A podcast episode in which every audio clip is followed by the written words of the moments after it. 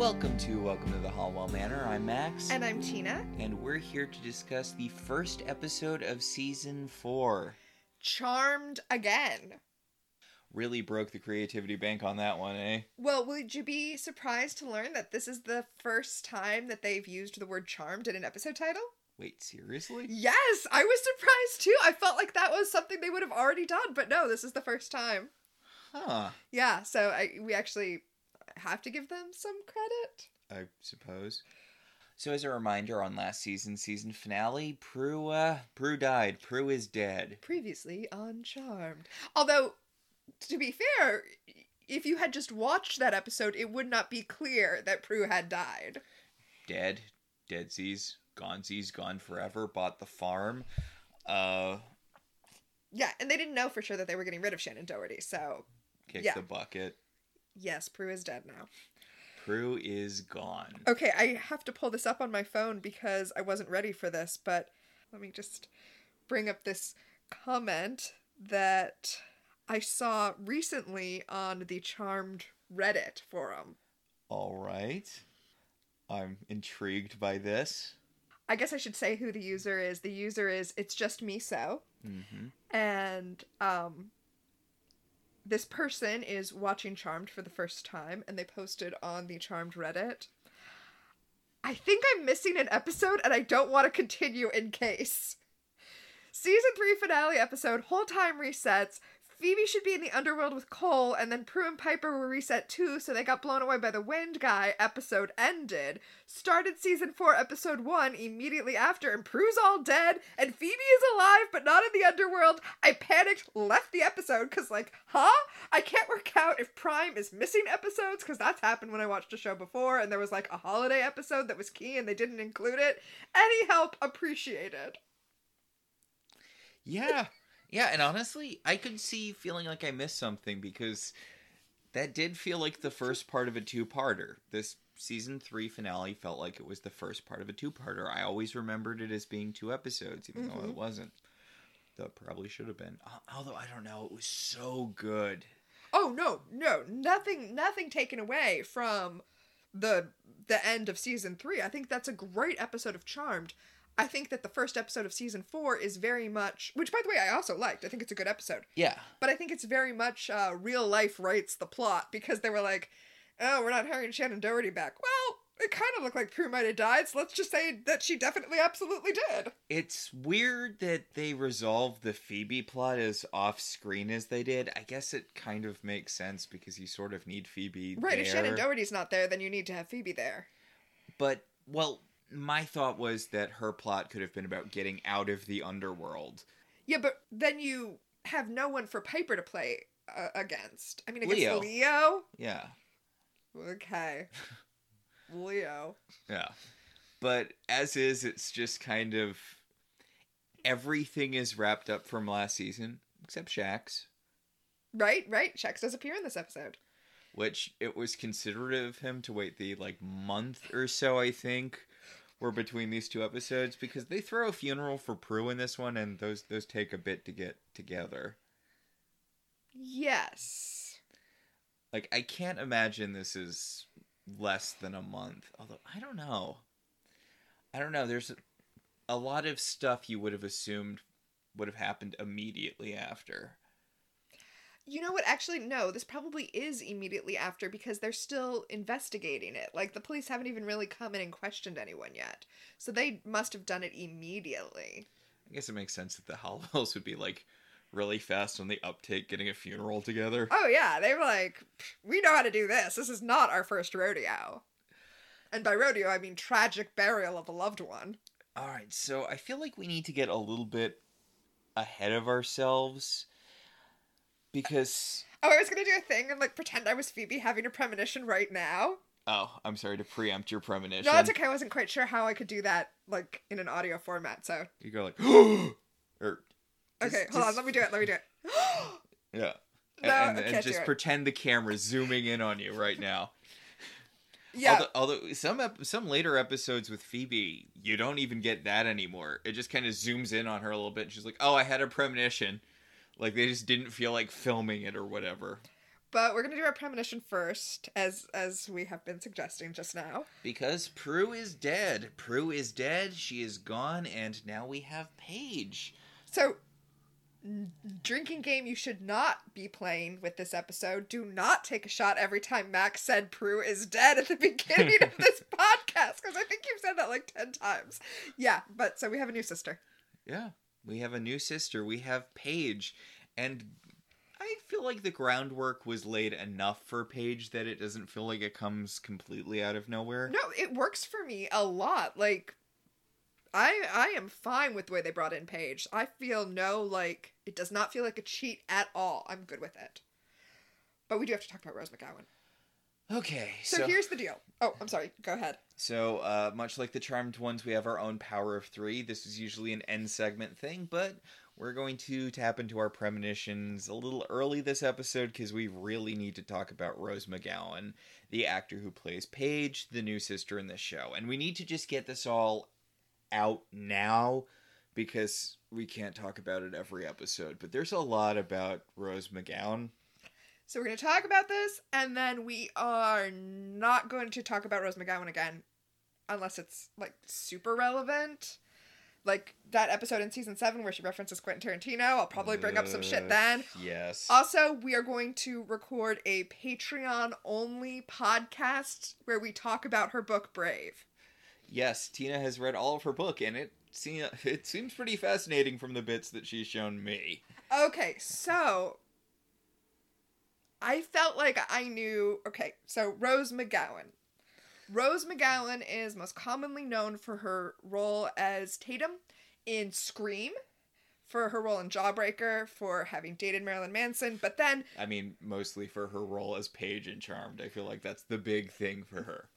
But the two things that I thought about when I think about Rose McGowan now, today, in the year of our Lord 2022, hmm are that she is one of the first people to come forward with the Me Too movement and talk about her abuse at the hands of Harvey Weinstein and the way that she was essentially blackballed from the industry after that. hmm And that I had the feeling that she was a TERF, that I had heard she was a TERF. Now, I didn't want to go around accusing people of being anti trans without looking into it, so I read about that. And, you know, I can't know what's in someone's heart, but having read up about her, I don't believe that she is a TERF in the sense that I don't believe she is trans exclusionary. I believe that she believes trans women are women, which they are. hmm Um, she was I sense a really big butt coming here. So I I read her book because I wanted to understand who she was as much as I could before we talked about her. hmm And I feel like Rose McGowan is a woman who has experienced deep and lasting trauma and does not respond perfectly when put on the spot. That is what I believe about Rose McGowan. Although as I said, I cannot know what's in her heart. Um she was questioned at a Wait, let me back up. She was on RuPaul's Drag Race and made a comment about how and then being interviewed about it made a comment about how trans women did not know the trauma that comes with being a cis woman. And at her at a book reading, she was questioned about this by a trans woman and lashed out at her. Uh, Rose lashed out at this woman. Hmm and she went on to apologize for that but she also said that this woman was like a plant sent by Harvey Weinstein and is part of like a group of people who have been stalking her and following her. And also like in the introduction of her book she talks about how like all of these spies have been trying to keep her silent. And I just genuinely think that she's a traumatized woman who does not always respond perfectly. So, We're mostly, you know what? I'm going to say we're almost entirely, possibly entirely, going to be talking about Paige Matthews, the fictional character who is a fictional character. right, and that's why we kind of wanted to do this before we started the episode, so we could kind of get the Rose McGowan stuff out of the way. Yeah, yeah, and then you can have a perfectly pleasant podcast about this ridiculous, wonderful show about three magical sisters who save the world. No, I did, I did, I did want to read this bit from from her autobiography, Brave, Mm, mm, specifically about working on Charmed. Max is laughing because I read this to him last night. yes. The night before, I memorized all my lines, around 10 pages of dense dialogue. It is tedious going, the words on top of words on top of words, all varying just slightly from the day before, make it difficult for me to remember. I have dreams that I forget all my lines and everyone just stares at me in silent expectation. I am continually stressed I won't remember my lines. Each day that I don't forget them feels like a huge victory. I step into the trailer and my eyes adjust to the bright lights. The blow dryers are already going, but even so, I can still hear my co star screech talking in her baby talk voice. I put my earplugs in to block the cringe inducing sound, but I can still hear her squawk. I hate baby talk unless there's a baby involved. Oh my god. Yes. That is uh feel like that is a criticism lobbied at someone who's very much not Holly Marie Combs. I mean, the whole baby talk thing seems very, very pointed. Should I read that paragraph that I read to you that she puts at the very end of the entire chapter that is all reads like that about Charmed? No, no, no. We should Oh, you want me to save that? Okay. we should save that for the for the book uh, podcast. All right. But Rose McGowan likes that people like Charmed. That is the most positive thing I think she said about Charmed. She's glad that it spoke to so many people. Also, she did it at a time that she was being blackballed in Hollywood, so she was able to get work and not literally be homeless, which she had been previously in her life. Hmm. So that's something. Yeah. Charmed kept Rose McGowan off the street. Yeah. So, speaking of Charmed, we should actually get into this episode. God, this is such an unexpected. I mean, I guess it's not unexpected. This is such a powerhouse episode. And boy, is that almost all entirely on Holly Marie Combs' back. Oh my god. Okay, so yeah, Holly Marie Combs did not have to bring it as hard as she brings it to this episode, and she she just does. When I was first watching Charmed, which was after it had all aired, by the way, um a friend of mine was like, "Oh, if you miss Buffy, you should watch Charmed." Mm-hmm. And so I would talk to her about it as I was watching it. And when I got to this episode, we talked about how neither of us really missed Shannen Doherty in the show, but were devastated mostly because Holly Marie Combs did such a good job at playing grief. Yeah, she she really puts her heart in, into it. I I I think this is the strongest performance we ever get in Charmed. Okay, so this is wild because it is Charmed. Mm-hmm. Holly Marie Combs should have an Emmy. Like Yeah. she she is acting so far above what anyone else on this show is doing. And when I say anyone else, I don't just mean any other actor. She's doing so much more than anyone in costuming or scripts or light design. She is doing so much more than anyone else working on this production is doing. because she's selling it throughout this episode. There are bits where she has jokes and she just has this weariness to all of her dialogue. You can just feel the emotion radiating off of her. Like she does this amazing job portraying grief without, you know, having to I don't want to say ham it up, but like she just she carries it in everything she does. Speaking of, the episode opens with Piper in the attic. She's going through all of these different spells to bring Prue back, and you can tell she's been at it for a while. And she's just rotely going through them. They're like so practiced that she's just doing them automatically, basically. hmm She's doing the activating the charmed one's power, and then she tries to do the to call a lost witch spell again. She's just whatever she can do to bring to bring Prue back, but nothing nothing is happening, which makes sense because I love how she flips to the page in the Book of Shadows, but she's not reading it. She has her eyes closed and she's just reciting the spell because oh, it's the little things that let you know that she's been at this for so long. also I said no one else is bringing it this hard, but let me praise props. I think it would probably be props in this case because she has all of her spell ingredients prepared for all of the spells and laid out in front of her, much the way a chef would have their station prepared to cook. Hey, remember when she used to be a chef? God. So and there's a moment where she just she stops and she breaks down. She she finishes she does a few spells in a row and just nothing's happening. And she just breaks for a second. It's just this little bit where she stops and her face kind of falls. And there's so much good little acting here.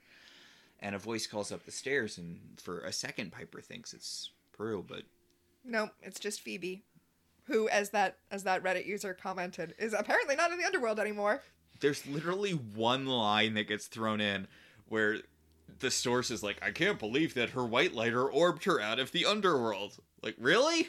Really? You're the source of all evil, and you didn't think maybe her guardian angel, who has the ability to teleport, could just zoop her right out of the underworld? I mean, God, Cole can teleport too. It's not like she wasn't spoiled for choice. Yeah, yeah. but Phoebe tells Piper that she needs to stop, that there's nothing that they can do, and Piper points out that they've cheated death so many times before. Like death is essentially meaningless in this show. Why can't they just bring Prue back? And Phoebe, you know, she, Phoebe puts her hand on her shoulder and she's like, "Yeah, Shannen Doherty's not coming back to this show. Literally never. We won't even show her in flashbacks. You will never. Yeah, you, you. We will not see her in flashbacks. I do really like how they get away with that in one episode and one episode only. Usually, it irritates me. But I, I just did the marriage counseling episode where they keep jumping, like Paige and uh, Phoebe keep jumping through time because po- uh, because Piper cast a recollection spell, and like they're like up. Paige finally got to see Prue, but it was when Prue was a dog. Wah wah. Yup. Speaking of Paige, So Piper and Phoebe leave the attic, and the book glows and flips back to that to call a lost witch spell, and we see a woman at a desk. It is very new agey the way it's set up. It's got like tie-dyed handkerchiefs draped over things and a bonsai tree and like a million candles. I can't believe her bosses are okay with her having that many candles lit. I feel like the fire marshal would tell her no. dream catchers, little bronze uh, castle things. So Paige is hearing a, a noise, an odd noise. This is Paige, Paige Matthews, and she turns around to see what it is, and little glowy magic lights appear, and from them drop a newspaper. And we see that the newspaper is open to the obituaries page. And i i for a second i thought we were gonna hide the ball and be like this woman's boss. No it's paige. Paige's boss comes out and like is like what's going on paige? And she's like i can't talk to you right now. I have to go. She runs out so you know she's a charmed one because that's how the charmed ones treat their jobs. Yeah, this is this is when Paige was a social worker, which they they just they dropped that. well she okay Uh, she she's a social worker for like most of this season. I mean, I'm jumping ahead a little here, but I respect that Paige wasn't able to work as a social worker anymore because to have that kind of power and somehow be forbidden from using it in your work as a social worker, I wouldn't be able to deal with that. Oh, I'm excited to talk about Paige's relationship with personal gain. I'm excited to talk about Paige in general. I mean, she never gets a super solid personality or super solid motivations, but Paige is an interesting character. I'm excited to talk about Paige. She really is. And honestly, um for what a just I know we said we wouldn't talk about her anymore. For what a a interesting figure Rose McGowan is, I have so much more respect for her as an actress having read her book. I'm like, wow, I totally see you as an artist now. Yeah. So back at the manor, uh, Dad is here. We can stop calling him new dad, right? We're far enough away from old dad where this Yeah. guy is just dad now. Yeah, now he's just dad. So dad's here. He moved in town just he moved to town just in time for his eldest daughter to die. That's pretty rough. And Cole comes in with Leo. He's like, "Yep, I almost didn't make it out of hell because of all the bounty hunters, but here I am." I'm out of hell now, but I probably shouldn't show up to Prue's funeral because there are all those bounty hunters after me. You know, because if because I murdered the triad. Remember, I murdered the triad. The triad are dead forever. Also, I betrayed the source by helping you escape from hell, so he's extra not happy. And um Cole comments about Shax having destroyed the charmed ones because he killed Prue and now there's no power of 3, so Yeah, basically every upper level demon is invincible now. mhm. So, yeah. And then Daryl shows up and uh yeah, he's like Okay, we talked about this when we watched the episode. I don't really know what to say about it. I, I have no answers. Daryl tells them that an inspector has been assigned to investigate Prue's case. And I honestly do not know what what is the non-magical explanation for these two women got thrown through a wall and one of them died? What what These two women and this doctor. Oh right, right, the doctor too. Like Like they literally they got blown through a wall. How do you how does that happen without magic? and I mean they're investigating it as a murder and okay, sure. But how? Li- Like what what story are you going to get up there and tell the jury? And and then when when briefly like Piper is a suspect and it's like how?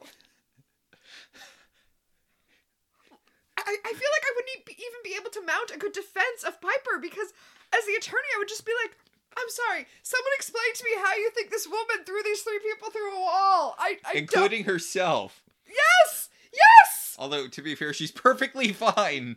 Well, While the other two people are dead. Okay, to be fair, that does make it a lot more suspicious. I But yes, this is I was gonna say the first, but no, we already had Inspector what's his name.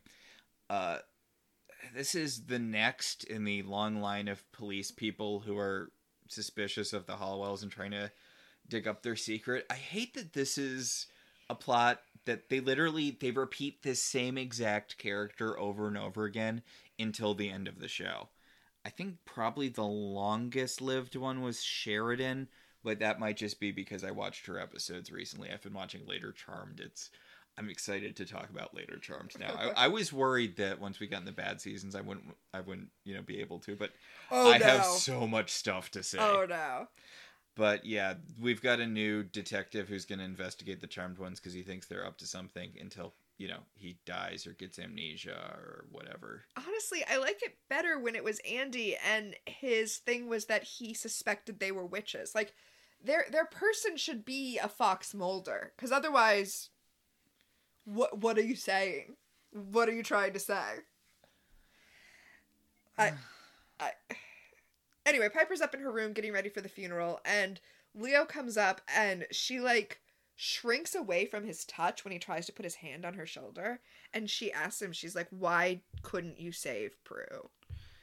and I do really like that she accuses him of of saving her because you know she's his wife and it was the wrong decision and he should have saved Prue and he's like no I I I saved you I stand by that She wanted or she says he should have saved Prue because Prue was the stronger one. So they would have had a better chance. Prue and Phoebe would have had a better chance of surviving than Piper and Phoebe do because Prue was stronger. and I do, I do like she she asks if the el- why why can't the elders just bring her back and Leo's like cuz Shannen Doherty's not coming back to the show ever like they're Uh, that's a, that's a good answer because I'm like, yeah, why can't they? Tell them to get off their elder butts and do something for once. I want to point out they can resurrect basically anyone they want as a white lighter. Like they make it seem like it's a big honking deal. Like you know you have to be a super good person in life. But a wasn't Cha- wasn't wasn't Prue a, a super good person in life? She was a witch who spent all of her time fighting to save the innocent. And b you made uh, Inspector what's his bucket or uh, Agent Agent what's his bucket. That guy who's uh, Kyle Brody Oh, okay. the one who's like he wants revenge on the avatars because he thinks his parents got killed by avatars and he can be, became an FBI agent and like he was working with the charmed ones kind of to kill the avatars when the avatars were a thing. And like like he was a super scuzzy dude. He put a woman into a coma but like he got resurrected as a white lighter because the elders were like yeah we didn't like the avatars. Thanks for helping us out buddy Well, it's like uh, it's like the morality in Chick tracts, where as long as you do one good thing at the end, you're fine, no matter how terrible you are in life. Okay, so yeah, there's no good reason why they couldn't just bring Prue back as a white lighter other than it would rob death of the little weight it has on this show. Or, as you said, Shannen Doherty. Shannen Doherty. As I said at the beginning, you know, real life writes the plot. Yeah. So, down in hell, the source is yelling at his seer for not seeing that Balthazar would save Phoebe. Okay. Okay, I want to talk about the source for a second. Ooh, uh, by all means. Because last episode, we saw the source for the first time. He looked awesome! He looked awesome. He was this, like, giant cloaked dude in gold armor with these giant wings who, like, towered over Cole. And he had, like, this deep, booming voice. And he had this, like, massive presence. And in this episode, he's a dude in a cloak. Yup. Did they lose the gold armor? Did they lose the ability to shoot at angles to make this guy look tall? Okay, that was a finale. They don't have finale money this episode. Did they not have the costume anymore even? It's just I don't know. he's just a guy in a cloak now and I feel like I'm kind of uh I'm kind of ruined by the main seer. This woman is a the seer. The show really has three seers. There's this lady, there's the main seer, the good seer, like my favorite character in Charmed this year. Really? Wait. Which one? Which one? The one who facilitates the Cole Phoebe thing. Not Charisma Carpenter's seer. Okay, okay. Who's fine, but like and Charisma Carpenter's here's the third one. But they use the name three times, and honestly they have more characters that are basically the seer. There's the Oracle, the Crone can see the future. Well, I mean, it's it's skill you want to have around. It's it's fine. Why is Phoebe the worst person to have her power? Like all of these women are better at uh it's all women too, isn't it? There's not really any dude seers, are there? Uh, Michael Greyeyes played a seer Oh right. in that one episode. That that is correct. One dude seer. So, um, The source is yelling at his sexy lady seer. it's funny that you mentioned Charisma Carpenter because I feel like this woman, like, Charisma Carpenter ha- seer has not appeared yet on this show, but I feel like they're trying to make her look like Charisma Carpenter. That can't possibly be the case. But anyway, here we are. And um yes, she He's yelling at her because she didn't foresee the Charmed Ones having a white lighter who would teleport her out of hell. Which, I'm sorry, dude. I don't think that's the sort of thing you need a seer for. I know the white lighters are usually terrible at their jobs, but come on. yeah. And he's like, "You know what? Maybe I just don't need you anymore now that there are no charmed ones." And she's like, "Well, boy, do I have news for you." Yeah. Co- conveniently, conveniently because you're considering killing me, I'm foreseeing a new threat because it turns out. It turns out. There's a spare. There was a spare charmed one. I was going to say a spare Halliwell, but of course, Paige is a Matthews. Mm. Yes. There is another. Yes. So we cut from the seer using her magic ball to spy on Paige to to Prue's funeral, where a lot of people are. Yeah. I, I guess there are the people who showed up for Prue's parties that she threw sometimes, but a lot of people showed up for Prue's Prue's funeral. It's strange to me that this appears to be a Wiccan ceremony. Mhm. They somehow got a Wiccan priestess to perform it. The funeral program has the triquetra on it. Like, I mean, this is like openly a witchy funeral. Yeah. Because you know, Wicca is a thing that exists that you can just say you practice. Well, and I was going to say, because you mentioned all of these people who apparently knew Prue, I was like, wow, how'd they find a Wiccan to come do the ceremony? Because of all of the people they know in the world, they seem to not associate with think non charmed witches. I think the Wiccan community avoids them just going off that uh that one episode with the two halves of the amulet. Yes, yes. Like you spend any time in the vague vicinity of the charmed ones, it's basically a death sentence. Do you think the Wiccan community also finds them annoying because it's like they put in all the work and these women were just born into it? Oh yeah, I'd imagine being really pissed if I was like that one witch who got killed by Barbas in the first Barbas episode, the one who's like, I've spent years fortifying my psychic defenses to prepare for this battle, and then you know Prue fucking Halliwell makes him explode by being like, I'm not afraid anymore. Yeah, the charmed ones are like the trust fund kids of the Wiccan community. Anyway, Paige goes to Phoebe because she is at the funeral and she's in the receiving line and she's like, I'm so sorry for your loss. And Phoebe's like, So how did you know, Prue? And Paige is like, Oh, even though I've been standing in this line, I did not prepare for this question. Um, just from around. Literally, that's what she says. Just knew her from around. I mean, how does anyone at this funeral know Prue? I guess it's probably a, a lot of uh, Buckland's people. Yeah, and, and also people from the magazine that she worked at. Mm. To be fair, um, we do find out later in this episode that Paige spends a lot of time at P3. So, It's not out of the realm of possibility that she would have known Prue. right, She at least seems like she was vaguely familiar with who Prue was. right. And I mean, if she was a regular at P3, then seeing in the paper that Prue died, I could see going to the funeral. Like, there's a club I go to pretty frequently, and if I had seen that somebody who ran that club had died unexpectedly, I'd probably go to the funeral and pay my respects. Yeah, yeah. So Phoebe shakes Paige's hand and has a premonition of Paige being attacked by Shax, and then Paige kind of ducks out. She seems to notice that something's weird about Phoebe having a premonition. People don't always notice that Phoebe goes like, huh, and then As we try, as we tried to uh, demonstrate at the beginning of this episode. Yeah, so Paige kind of books it out of there after Phoebe has her premonition, which is lucky because then a bunch of demons show up to kill uh, Cole. Yep, and even though, as Phoebe pointed out, graveyards are hollowed ground and thus it's harder for demons to track there. But I guess eventually they figured, hey, maybe Cole will be at his girlfriend's sister's funeral.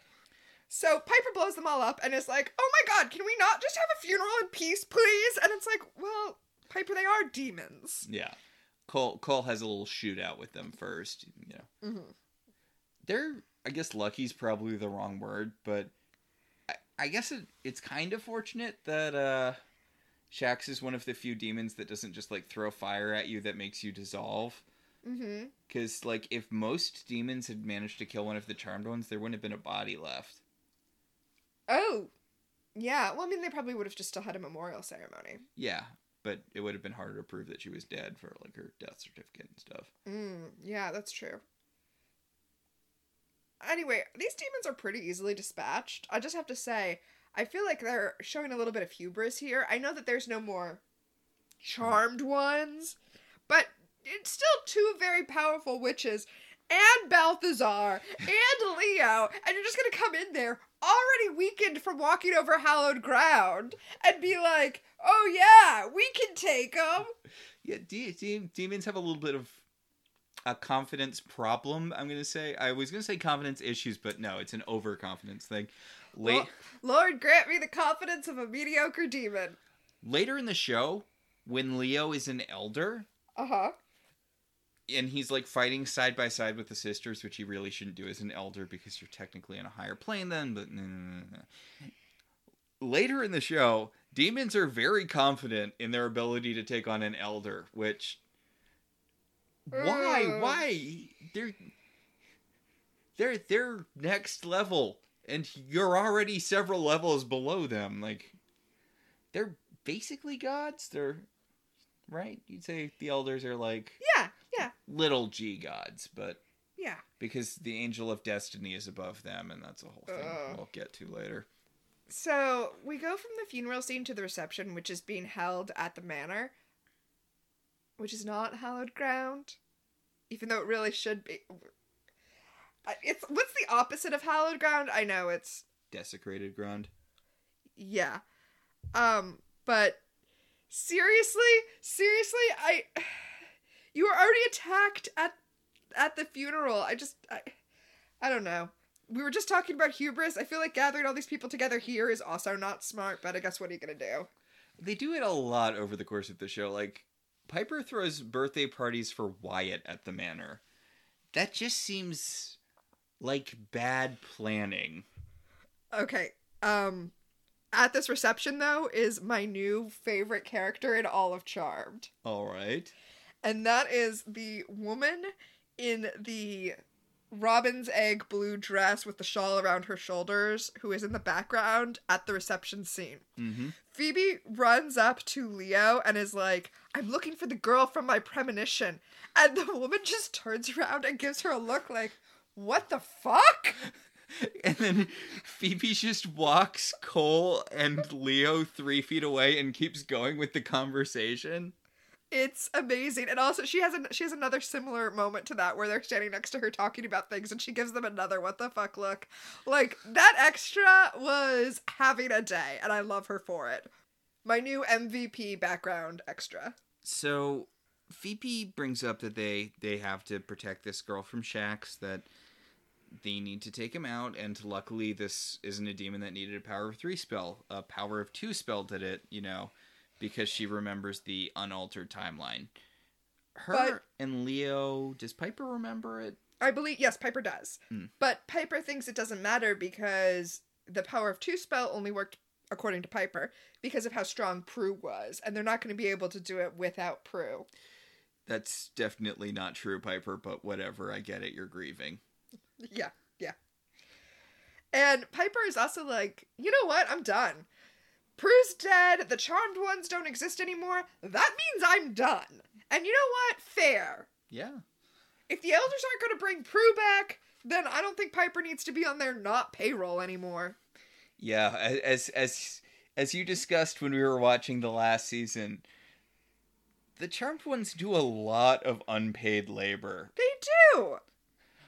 Like honestly, I feel like personal gain shouldn't apply for them.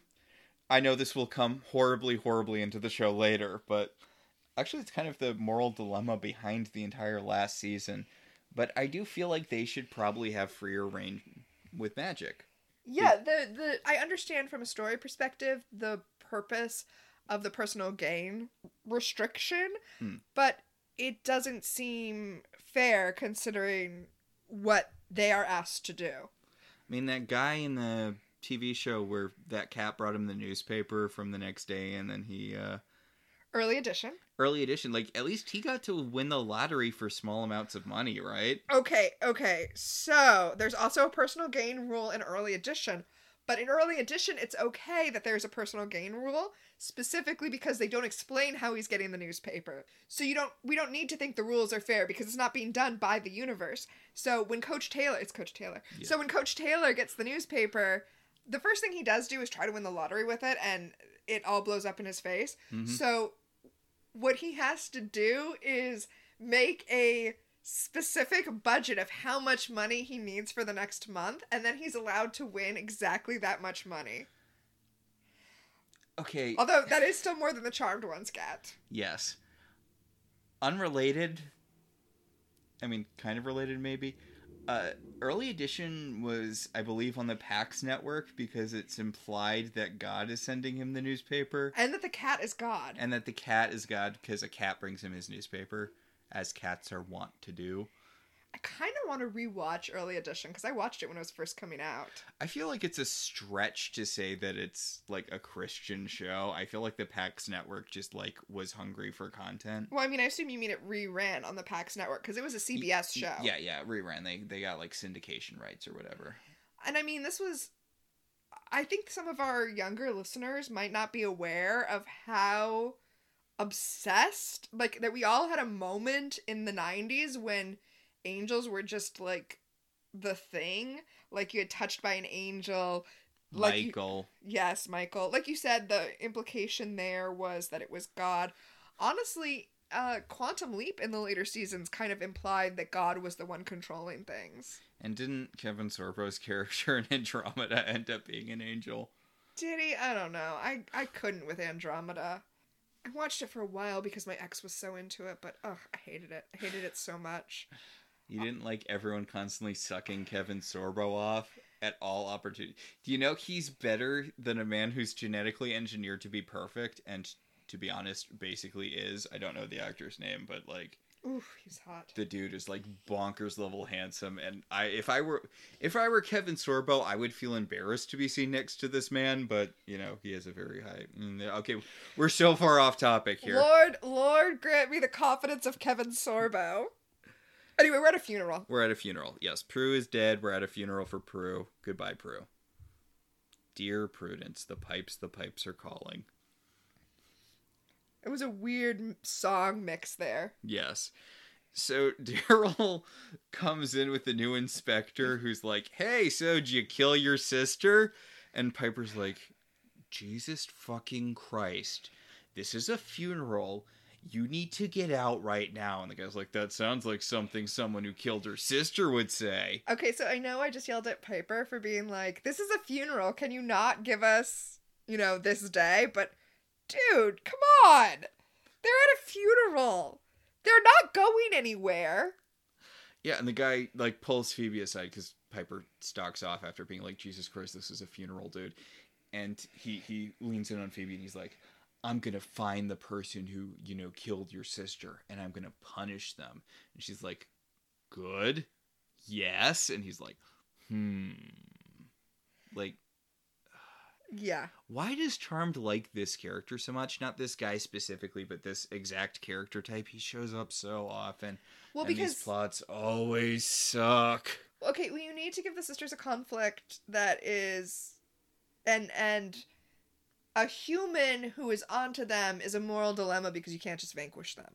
Okay, Although I I will say. You can't just vanquish them, but I feel like they come pretty freaking close here. Okay, so not to go off on a whole thing, but Cole Cole leans in and he asks Phoebe, "Hey, you want me to vanquish that guy?" And she's like, "No, no." But as you pointed out when we were doing the Cole two-parter in season 3, this would have been a much better story engine for Cole's morality crisis. Yes. him wanting to do the evil and easy thing of killing an inconvenient obstacle to the sisters. And I would argue that what Phoebe does to solve the problem is pretty bad. It's it's it's pretty evil. It's not okay. So Piper has left the funeral to go upstairs to the attic to at very least summon Prue's ghost, which I think is probably something she would have tried sooner, I but think- I think she did and it didn't work earlier. Oh, my theory was that she was putting it off because if she summoned Prue's ghost, it would mean that Prue's actually dead. Oh, ooh, I like that. I like that theory. But she does it and Prue does not appear, but instead Grams does. And Piper's like, Grams, I love you, but you're not the ghost I'm trying to see. And Grams tells her, she's like, Piper, I know what you're trying to do, and I can tell you Prue is with us. But she can't come because we're doing orientation right now. Yeah, she she she tells Piper that Prue's with uh, with them, and that she can't see her, not yet. And Pi- Piper's like, "Is she safe? Is she okay?" And Grams is just like, "I can't, I can't tell you. I can't tell you anything about her. The only thing I I can say is that she's with your mother and I, but." Although I will say, um, Piper's face does convey, Holly Marie Combs' face does convey exactly what you were saying. Grams' confirming that Prue is with them means that she's really and truly dead and there's no bringing her back. and it's such a good expression because it's like a little happy at first and then it falls Mm-hmm. and I, lo- I I I know this is a lot of writing around them not having like necessarily to Shannen Doherty, but I honestly I really like the things the thing Grams says about Prue needing to be dead to them before they can see her. As long as they think of Prue as alive, they can't see her as a ghost. And I'm like, Mhm. that's a really good workaround. Yeah, that is a, yeah. Good job, Charmed. Yeah. And she also tells Piper that she's not done yet. She can't give up on the power of three. There is more that she does not know, which is such an asshole move because she totally knows exactly what's up, but she won't tell her. Oh, you know, Grams. Yeah, it's a Grams' move. That's so her. So the source heliports into the Seer's. Teleports? Yeah, Nice, heliports, yeah. Nice. He should have a better teleportation for, you know, being the source of all evil, but just kind of a fire teleport, whatever. So he's like, "Hey, Seer, what's up with the woman who could, you know, reinstate the charmed ones?" And the Seer's like, "Ooh, look over my cleavage into my crystal ball, and you can see Rose McGowan doing a faith dance." Okay, okay. First of all, no, not a faith dance. The crystal It's, it's not horny enough to be a faith dance. Okay, so the crystal ball is like filled with um orange kind of smoke. Mm-hmm. And at first we only see Paige in a red dress before we're going to transition to seeing Paige in the club. And the dance is like very Twin Peaks. This is an Audrey Horne dance, is what this is. And I love it. And as I said to you when we were watching it, never, never have I been more reminded that during these sequences, when they're being filmed, there's no actual music playing, that the music is put in in post, because she is dancing like she is Audrey Horne hearing Audrey's dance, and the guy she's dancing with is just dancing like he's hearing 90s alternative rock. Yeah, yeah. And this is a good little character intro to Paige. She's with a guy. They've been dating, but not for very long.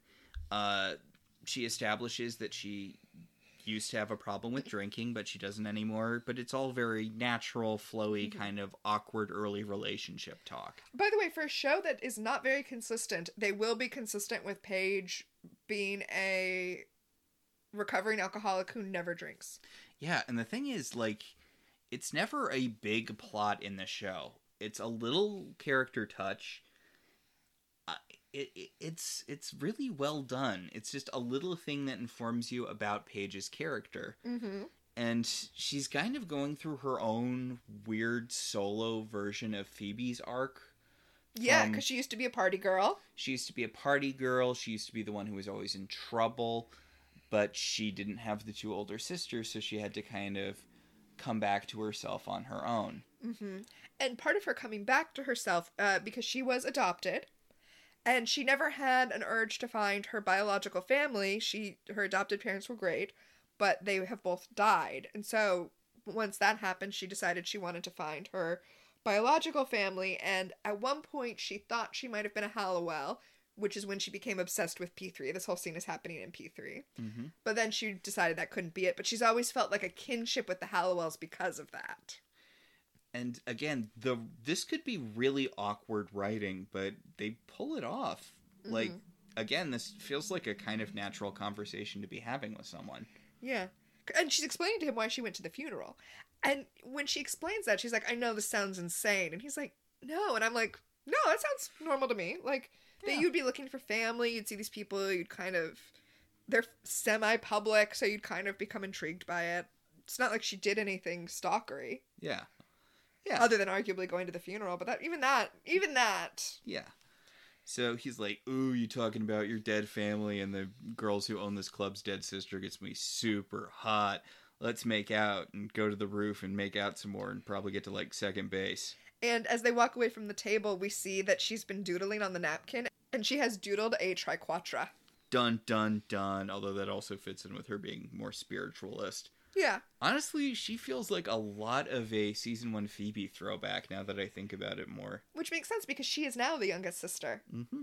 So she and she and this guy go up to the roof, like you said, and in the building over, Cole and Phoebe are doing a stakeout because of course Phoebe had her vision, so she's watching out for this. Because she knows that you know Shax is going to attack them pretty soon. Wait, is this the build is this the roof of P3?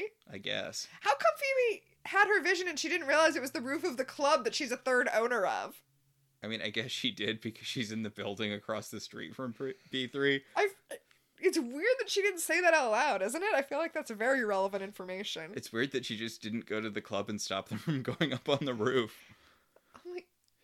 She, she is part owner. Although I just brought up that she's part owner because we know that all three sisters are part owners. But when Paige was relating the story to her boyfriend, she said that the girl who died was sisters with the owner. I guess now it's just Piper's Club. I, I guess it, it wouldn't make sense for it to be like public knowledge that all three sisters owned it. I guess it depends on what you mean by public knowledge. Yeah. There I guess there's there's the the public facing stuff and the stuff that's easily and readily available to the public.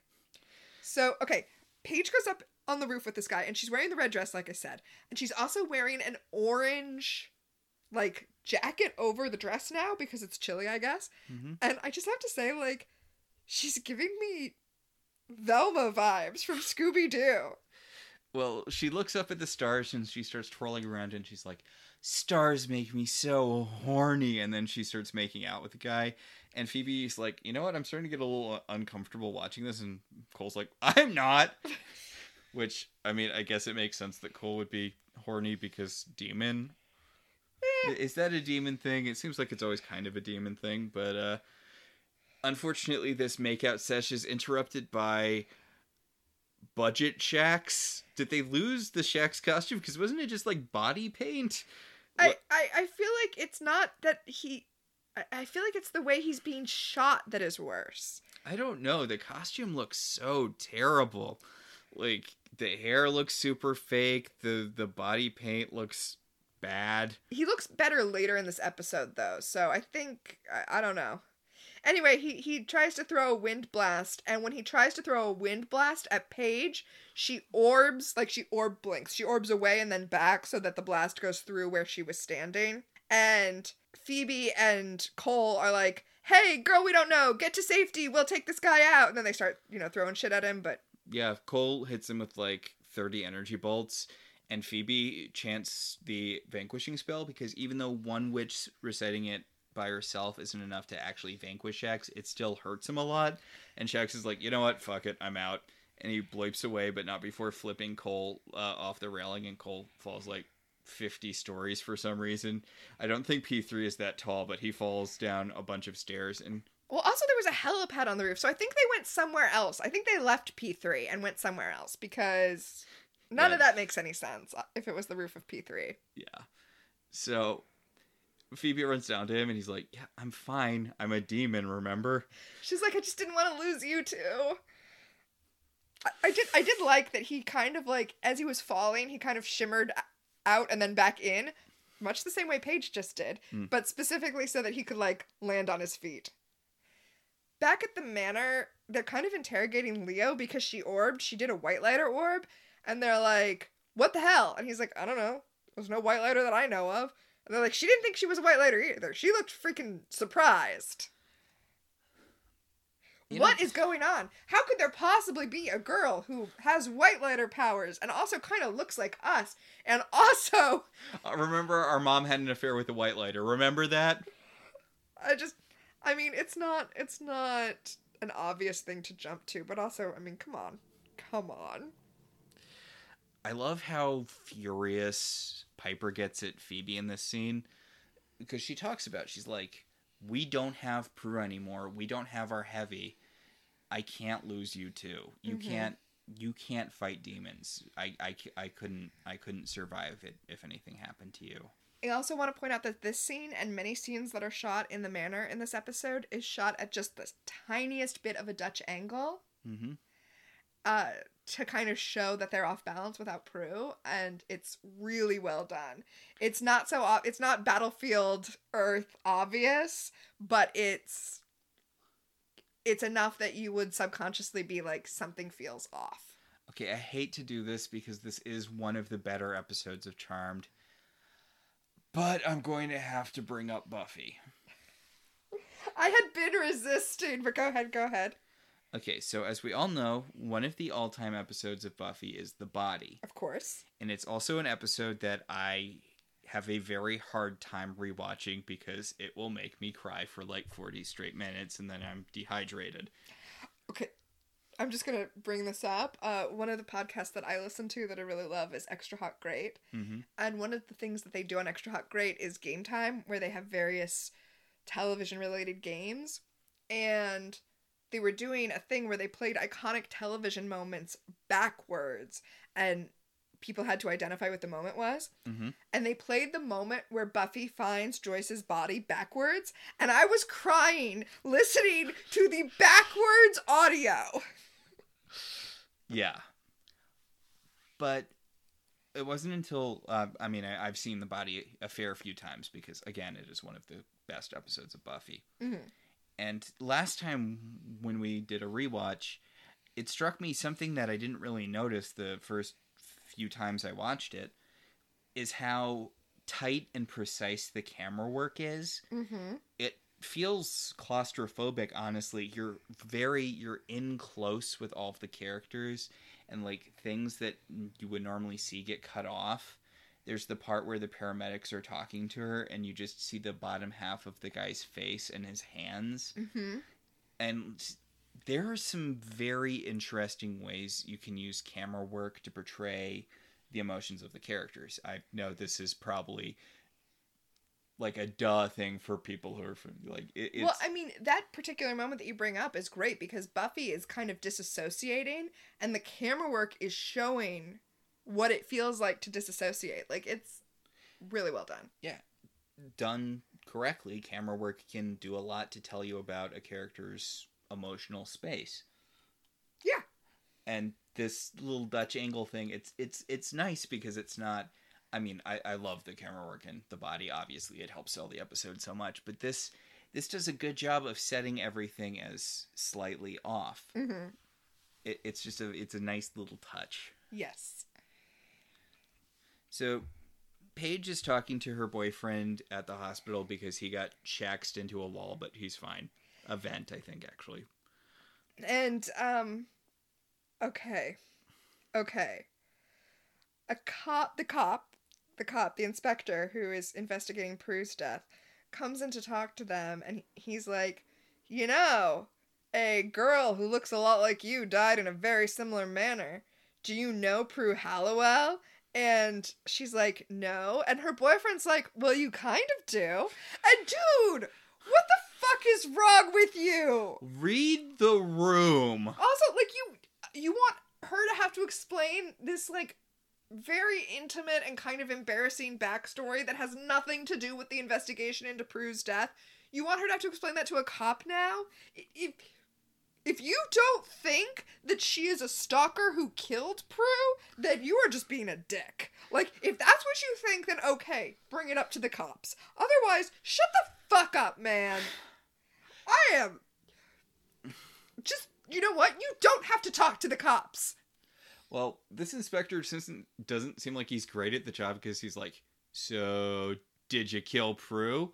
And Paige is like, "No," and he's like, "Well, I'm gonna find out who killed Prue. I'm gonna catch Prue's killer." And she's like, Good. It's He keeps telling people he's gonna catch Prue's killer as like a threat. Like all of these people who obviously cared about Prue and want her killer caught. also again, hey. Did you try to kill your boyfriend with evil wind after killing this girl and a doctor with evil wind in their house? Oh my god. You know what? Isn't San Francisco a pretty windy place? Yeah, like They were on a roof. they were on a roof. Like, a person being knocked out by wind on a roof in San Francisco is not the same MO as a person being thrown through a wall in a residential building. Anyway, back at the manor, Piper brings some chamomile tea to Phoebe, both as comfort and a kind of a slight apology for their for their argument. Mm. I was gonna say like fight. It wasn't really a fight. She's she's just worried about her sister. She's doesn't want to lose her other sister. And Leo comes in and he's like, "Yep, she's not a white lighter. The elders have no record of her." And uh, you know what? We were just talking about whether or not the elders are gods. It sure is easy to hide shit from them. Hmm. So Cole zoops in. He's been talking to his underworld contacts, which I think it speaks badly of the elders that the underworld knew what was going on. Because apparently Cole just like went to a demon bar and talked to a couple of level demons, that, and they're like, "Oh yeah, the the the uh, the the source of all evil, Seer, told him that it looks like that girl's another charm sister." Yep. Okay, so Cole comes back and is like, So the underworld thinks she's a witch and also your sister, but she has white lighter powers.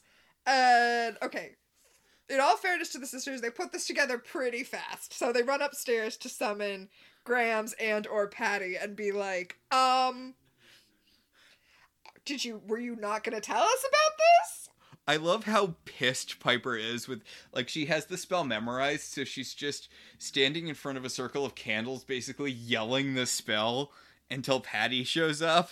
Or Grams shows up first. Yeah, uh, yes, I'm sorry, yes, Graham shows up. And she's like, hey, you know how you said that the charmed ones weren't done? When you said that to Jameen, mom's secret love child? Is that what she meant? And Grams is like, no. And Piper's like, Grams, I can literally see right through you. right?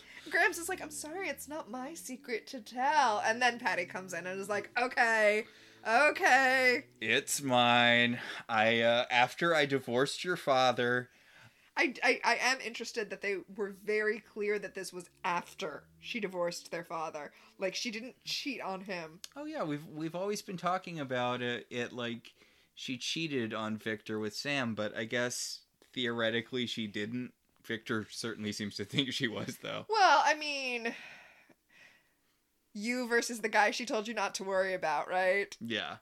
So she clarifies that after after she divorced their father, she got pregnant when she was having sex with Sam, and she and Grams had to do a whole buttload of magic to, you know, to hide the baby from, you know, some elders. They gave it to a group of nuns, and they told the nuns to give the baby a P name. Yep. Which okay, I'm not sure exactly how this works in the timeline, but fine. Well, and she mentions that uh She must have had her right after she had Phoebe, because we know Phoebe was like a baby when she died. mhm. Well, she says they were all young enough that they didn't really realize that she was pregnant. Which I mean, I feel like Prue maybe should have. She was like seven. Uh, of course, that was just probably because they needed a kid actor who was old enough to do kid actor things. in yeah, I think that's what flashback happened. episode. Yeah. So Piper was not a toddler there, yes. and she's not that much older than Phoebe. But while this is going on, the inspector comes into the house and is like, I'm gonna find out what's going on. I have a warrant. I have a no knock warrant, which means I could just barge in. Mm. And he's like, "Oh my god, ghosts! I knew you were murderers, and I guess also witches. I always, since I was a boy, I knew there was evil in this world." And then Leo just hits him with a lamp. Okay, like, I mean, it's kind of great that Grams is like, "Oh yeah, you caught us. We're ghosts. Oh, what are you gonna do about it?" I'm sorry, you said Leo. Daryl hits him, Oh yes, I'm sorry. Yes, Daryl just walks in and hits him with a lamp. which is like, I, I- I mean, Daryl's like, I don't even know what to do at this point. I don't even know what to do. But also, like, what's what's his? What do you think you're walking in on? What is your best case scenario? I have so many questions about this inspector's plan. I caught you talking to ghosts.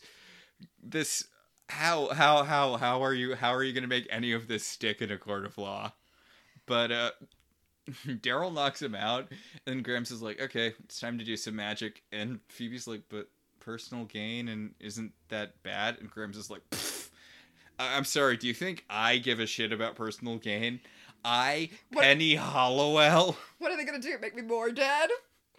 So they cast a spell to transport him to Timbuktu. Phoebe does. Grams is like, just cast a spell to get him out of here. And Phoebe gets stuck for a rhyme halfway through a teleportation spell and teleports him to Timbuktu. Also, I think this is sort of the beginning of the sisters being able to teleport, even if that's not one of their powers. hmm Okay, this is the part where I'm like, okay, that's evil though. I mean, you just teleported a guy far away in a, like I mean, we know he doesn't die, but he could very this that could kill him. Like imagine being teleported with just the clothes you're wearing to a place where you don't know where you are and you don't speak the language. I I, I just w- There's a game, there's a game that uh, some people play with Google Earth Mm-hmm. it's actually pretty cool. Where I, think there's there's an add-on that you get um to to do it. You click the button and it drops you at a random place on the earth and then you have to walk around on Google Earth until you find your way home like you have to find your way to an airport or something. Ah. It's really cool, but you know what would be fun? Having that happen to you in actuality. Mm, mm, mm. Anyway, so now this guy's gone and they have to go figure out That problem solved forever. Yeah. And they have to go figure out what they're going to do about their sister. They're going to have to figure out how to find her. And I love that they must have been like, "Well, we're running out of we're running out of time in this script." So, they decide to go down and find her. And she's walking in the front door, so going down the stairs. She's like, "Hey, door was unlocked because some cop just burst in." And they're like, "Oh, hey, we were looking for you." Or we're rather about to go look for you. So, that's a freebie. Yeah, convenient. Paige, you know, she sees them and she tries to kind of run at first, but Phoebe's like, I think I know why you're here. And, uh, God, poor, poor Piper. I know she was so ready to quit, and she still is so ready to quit, but now she really can't. Also, well done script wise that Paige took off at the funeral and didn't come to the reception because they have to be united in the manor for for the charmed ones to be reconstituted.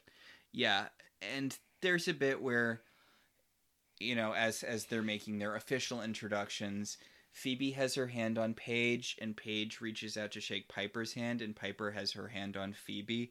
So as soon as the three of them touch, the chandelier does its glowy thing and barf sparkles onto them. And then, whoa, Shax is back. Dude has pretty good timing. Can you not keep anyone out of this house? I mean, clearly not. We've talked about this on many occasions, but seriously. I love how Leo just tackles him. Leo's like, go upstairs, find the vanquishing spell. And then Shax is like, dude, really? And just kind of tosses him into a wall. Eh, I mean, And So they, they grab Paige, they pull her upstairs, they flip to the part of the book, and they're like, okay, just read along with us. And she's like, what? And they're like, it's a spell, we're witches, hopefully you are too. Just just go with it. and it's it's a little thing. I, I know I keep saying it's a little thing, but it's the little things that really make this episode. This whole scene is basically a reflection of the fight with Jeremy in the first episode. They end up in the attic. The three of them cast a spell that does this like wind thing, and they blow up Shax. It just it feels like the Jeremy Vanquish from the first episode, and it's not commented on. It's a very little thing, but Well, and um, when when Shax gets vanquished, Paige says, "What have you turned me into?" Right after they vanquish Jeremy, Prue says to Phoebe, "You turned me into a witch." Yeah. Anyway, Paige flips the fuck out and then runs out because, you know, she just made a dude explode by saying words. And to be continued. This, by the way, is the first Charmed two-parter. Doesn't it feel like we've had two-parters before? Yeah, isn't wasn't the Cole episode a two parter? Oh, okay. So the Cole stuff like stretched out over several episodes, but this is the first like part one to be continued, part two. Mm. Yeah, the Cole stuff stretched out over like four episodes. I mean, the two specific episodes where he went undercover. Oh, those weren't, but they should have been. Like, they just did the same episode twice in a row, really. Yeah. So yeah, really unexpectedly strong start to season four. Like, I mean, a lot of it is because they were like, "Hey, Holly Marie Combs, act," and she did. But... Hey, Holly Marie Combs, we unceremoniously fired Shannen Doherty. Do you think you could uh carry this entire episode for us? and so she did. And so she did. It's it's kind of it's weird because there's not like a single moment like Anya's uh Anya's speech about uh how Joyce will never have eggs or yawn or brush her hair like it, there's not a single moment where it's just Marie Combs acting. It's just all throughout the episode. It's every mannerism. It's how she talks and holds herself. Well, we uh, to br- to bring up our segments. mm-hmm. Uh, one of our segments is telekinesis. What moved you this episode? we might as well do these out of order because you know we, We already- already did premonition But I actually do have a singular standout moment. Like it's all good, but I ha- I do have one standout moment, and that is when she is in the kitchen with Phoebe after Phoebe has tried to fight Shax on the rooftop. And we didn't we didn't say it at the time, but I mean we said that she's upset that she doesn't want to lose Phoebe too. But she gives Phoebe kind of a little speech about how Phoebe's still concerned with what their destiny is, but clearly their destiny is to die, and maybe she shouldn't be pursuing that. And I think that is the standout moment. Mine is uh, surprising no one another Piper one. It's at the beginning of the episode where she's just casting these spells over and over again, and just how tired she seems Mhm. and how she doesn't even need to look at the book anymore. How it's just in it. She's doing it by rote at this point. Ah, it's so good. This episode is so good. It's a good episode. I'm excited for next week's episode. Yeah, I'm. Yeah, it's gonna be a few episodes before I think we get the Paige Phoebe body swap, which. Ugh. Actually, I feel like that comes pretty early. Yeah, yeah, no, I think we've got like two good episodes before we get the Paige Phoebe body swap. Because if I remember correctly, I feel like Paige hadn't really been established as a character when they did the body swap. And it's like, what are you doing? You have to establish the characters before you do a body swap. Yeah, they gave her this thing with lollipops so Oh that you would God. know. Yeah. But yeah, no, really good episode. Uh, Time freeze is the other segment. Uh, I had a really really strong one. Did did you not? Oh, no. What was your really strong one? Uh, in Paige's uh, Paige's cubicle, she's got a bunch of witch stuff. She's got a bunch of spiritual stuff, and she's got a plush Garfield with suction cups on it. Oh, I didn't notice that. Yes.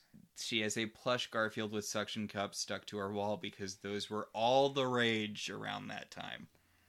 Okay, that's a good one. I actually didn't have one. I felt like this episode kind of felt relatively timeless. There, there was nothing that stuck out to me, and I was like, ah, that could only happen in the early 2000s. Yeah. I mean, technically you could have those plush Garfields whenever, but they were very big at the time. I mean, technically, Phoebe thinking it was appropriate to wear that brocade jacket to the funeral that she wore was probably only an early 2000s thing. But if if we start identifying Phoebe's fashion, we'll be here all day. Mm. So yeah, that'll that'll about do it for this episode. What have we got next time? So next week we're going to be talking about Charmed again, part two, Makes sense. Yep. Logical. and